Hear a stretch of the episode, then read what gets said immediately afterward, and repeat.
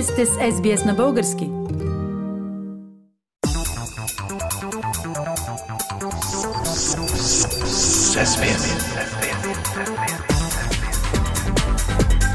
Акценти на седмицата.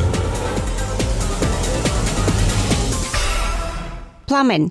През седмицата продължаваме промяната, проведе срещи с цел да реализира мандата и да състави второ правителство в рамките на този парламент. Какъв е резултатът?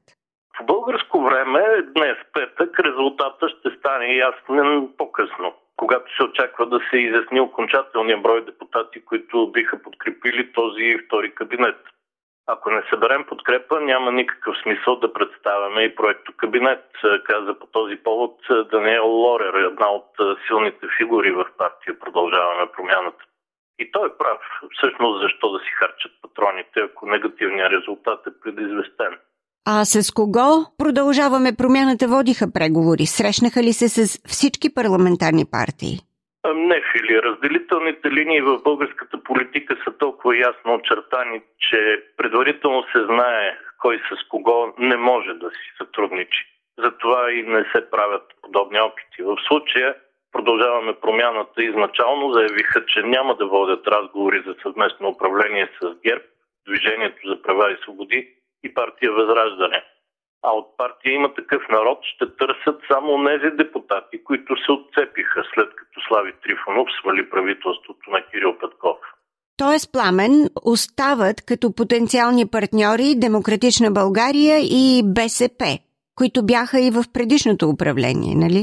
Да, с тях първоначалния кратък сблъсък с БСП, всъщност се проведоха разговори и се постигнаха основни договорки по програмата и състава на бъдещото управление.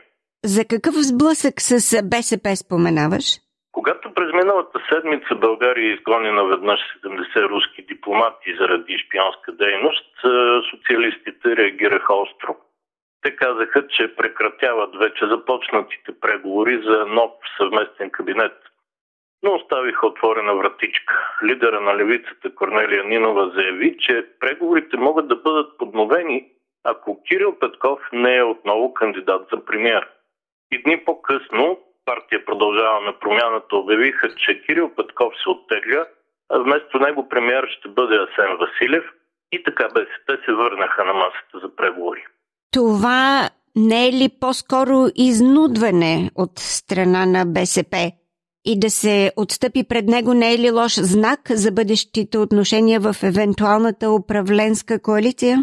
Предполагам, Филип, че Кирил Петков сам е отчел предварително, че достигна границата на търпимост към себе си от страна на БСП с последните две смели решения.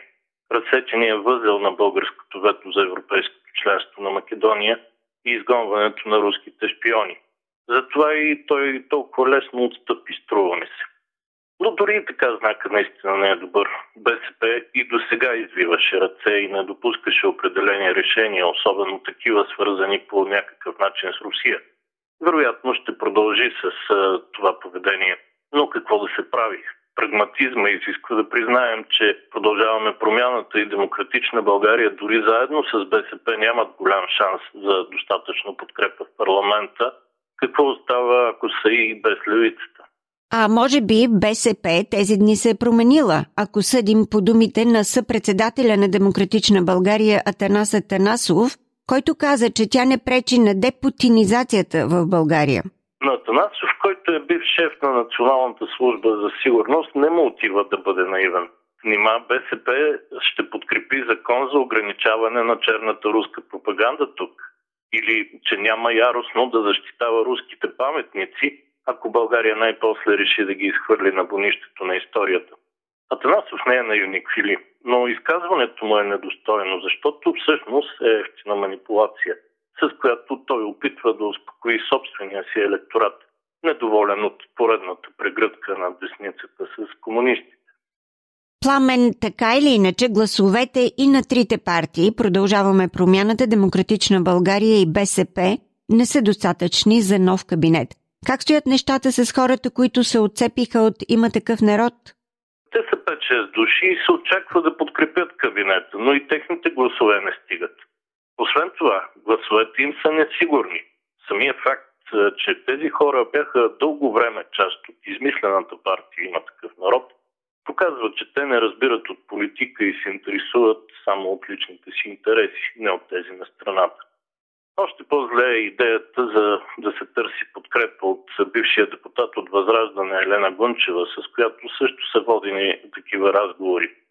Тази жена до вчера в парламента и по медиите скачаше открито срещу НАТО, Европейския съюз и вдигаше скандали, истински скандали в полза на Русия. Как една прозападна и реформистка партия изобщо си мисли за подкрепа от Гунчева? Разумен отговор на това няма и няма да има но признавам си на мен лично подобен крайен прагматизъм ми идва наистина в повече. Пламен, а какво можем да кажем за Асен Василев като евентуален бъдещ премьер? А като се базирам на някои негови изказвания през последните месеци, Фили мисля, че той е по-добър вариант от Кирил Петков. Имам предвид, че изглежда по-целенасочен и по-стабилен в поведението и решенията си. Асен Василев беше водещата фигура, която работеше за емансипация на предишното правителство от президента Румен Радев. Той беше твърдо за изгонването на руския посланник Елеонора Митрофанова, както и за това България да окаже военна помощ на Украина.